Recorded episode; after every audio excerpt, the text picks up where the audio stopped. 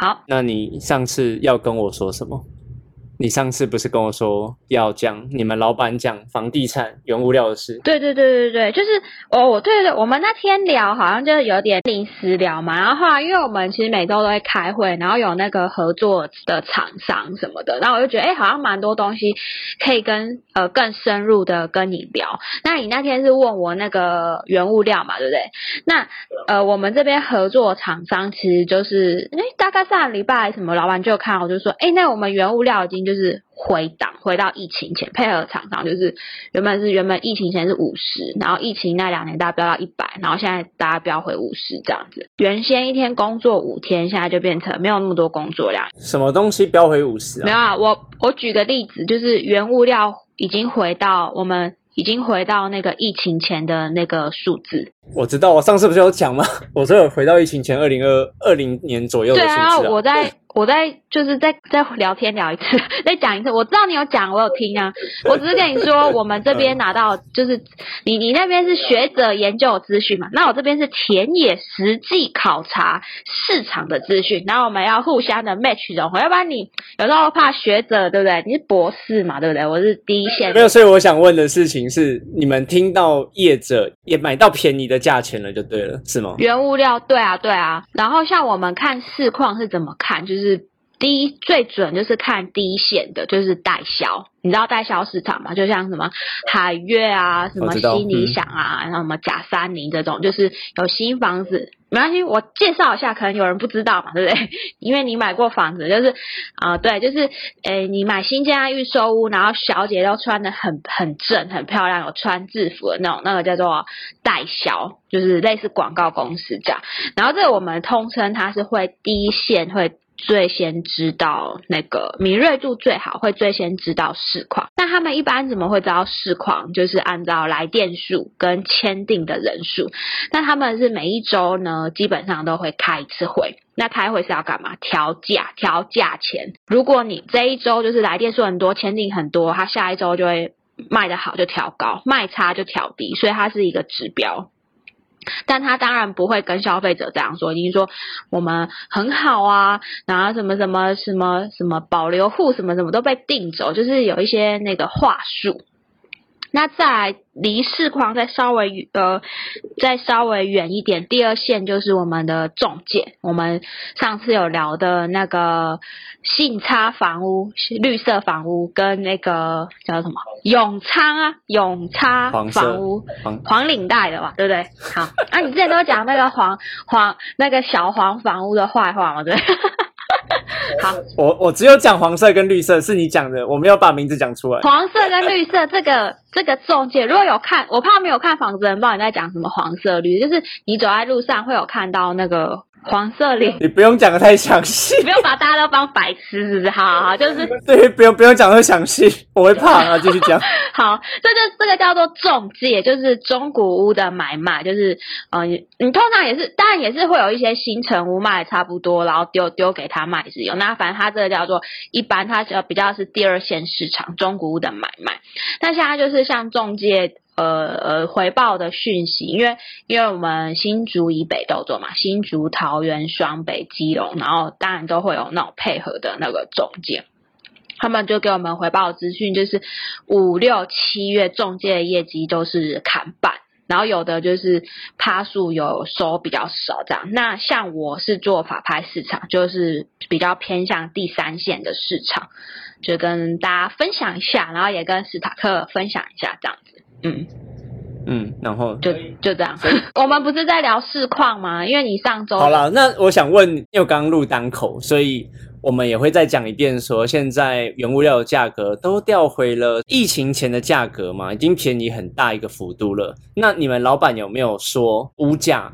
会因为原物料的关系而下降，也是没有嘛，对不对？哎，这件事情跟我之前跟你讨论，其实基本上一样，结论是一样。因为在我们实物上看到的，就是买小总价低，小的价格就是会爆冲，价格会涨。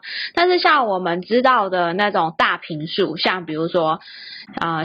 发常会盖很多房子嘛？哎哎，这个逼掉一下哈，给人家名字讲出来，你你应该会逼吧？不小心就那个，对对对。那他们可能就是会有一些豪宅嘛，余屋，像什么台中七期，什么实价登录都五六十万，但是现在可能听说有出价出下来。一平十七点五二出价，老板就愿意买，为什么？因为他已经十年，就是听说反正放在那边甩那边十年也没有人要买，所以为什么说哎房价好像涨？对，小宅是涨，可是这种大宅三百一十平加五个车位这种豪宅，就是相对来说没有那么多人去接盘这些房子。所以你的意思应该是回到市场机制啦，就是你你说那种豪宅已经没有人想要买了，那它的总价就可能就会往下掉。当然还是有啦，你也不能说完全，就是还是会有它的那个市场。但是你要想，呃，毕毕毕竟有钱人还是会比一般我们受薪阶级比较少嘛。它还是会慢慢掉，但是我们它这个也不算慢慢掉吧？我们实价登录是看五六十万，它现在一瓶十七点五，它就要就要成交，这个是慢慢掉啊，这边三分之一吧。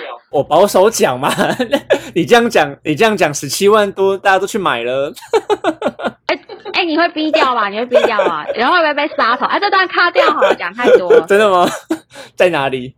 七期哦，台中哦，啊，总价是六千啊，我就跟你说，看总价能拿六千万的人能有多少？也是了。那变成一瓶十七万还要那么贵哦？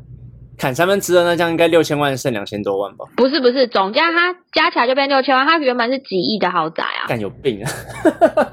怎么有病？就是你就还不到那个 level 嘛，不知道然后啊，像那个基隆在推啊，那个假山你在推的也是啊，就是哎一瓶二十八万，虽然说我们去看。哎，不要不要得罪基隆，就是基隆好像就是湿湿的什么，但是它新的房子也是有那港学，是符合我们最后结论是，呃，就是小啊，然后两到三房总价低，然后它现在一平到三十二万，就是其实也是回归到市场机制，调价格调到这样讲的话，代表说原物料降低，他们的利润就提高了，所以他们想要把这这一段时间有一点亏本的东西，就连本带利赚回来咯。啊，对，就市场是需求啊，只要只要那你受薪阶级买得起，老板就硬盯啊，一种市场博弈的那个概念，哦，结论就是不会掉价啦，就这样。就是小跟总价低啦，你你大家在那边骂说谁跟你总价低两一两千万，我知道在我们眼里看那个是算相对低了，对，两千万相对低这，都是低但总价，两千万以下都是很多寿星阶级会跟我们说他付不起。都是寿星阶级 寿星阶级在在买的房子，对对对，我要看你会得罪多少人，没有了。哦哦哦，那没有啊，因为我们是做房地产的嘛，所以当然就是 好了，我知道，啊，那。这集还是别别没有，因为我们在聊房地产啊，对啊。那那就没了。那你还要聊天吗？讲完了，讲完了。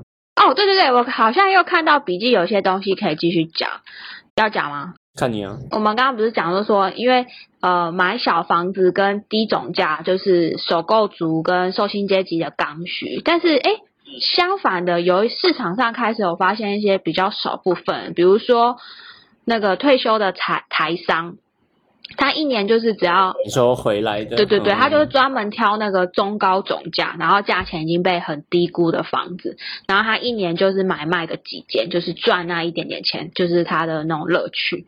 比如说跟我们买个，因为法拍屋就比市价便宜嘛，然后他买了之后，然后直接丢到市场上卖，啊，他也不求赚多，就有赚一点点跑掉，这也是有这样子的人。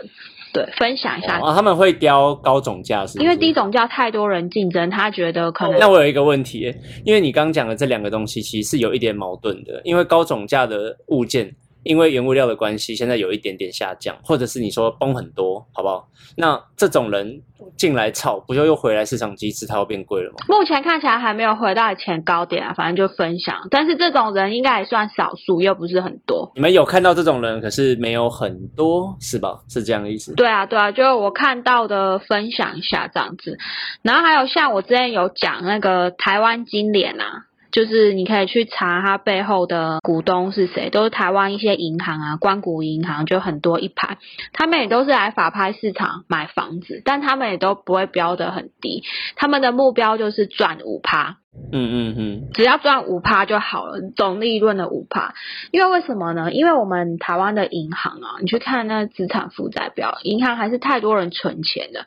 那你想，那员工都要有 KPI，老板都会给你定 KPI 嘛，啊，他们其实有点感觉有点类似公务员，所以他们就必须要把钱花掉。那花掉怎么办？就去买法拍物，因为一般人不敢买。通常啊，就是市场上还是还蛮多人不敢买法拍，我可能知识不足啊什么之类，觉得很可怕。反正他们就是会来标法拍，买了之后他们就开一个平价屋，就可以看室内，就赚这个钱。他们就大概只赚五趴，那大家就觉得哇很便宜，又可以看室内，就会去买。因为大家听到又法拍屋不能看室内，然后都有笔录，然后可能新闻又一些，然后他们就会觉得很可怕，所以他们其实也是做这一块。哦，OK，对啊，主要是这样。你刚刚讲后面讲的都是炒房啊？政府公然炒房，没有啦，开玩笑，开玩笑，开玩笑。就是也是民众都是最后最后一个。对啊，通常都这样。好了好了，那不然今天就先这样。那下次有关什么房地产或房子的议题的话，我们再来讨论好了。那我们下次见，拜拜。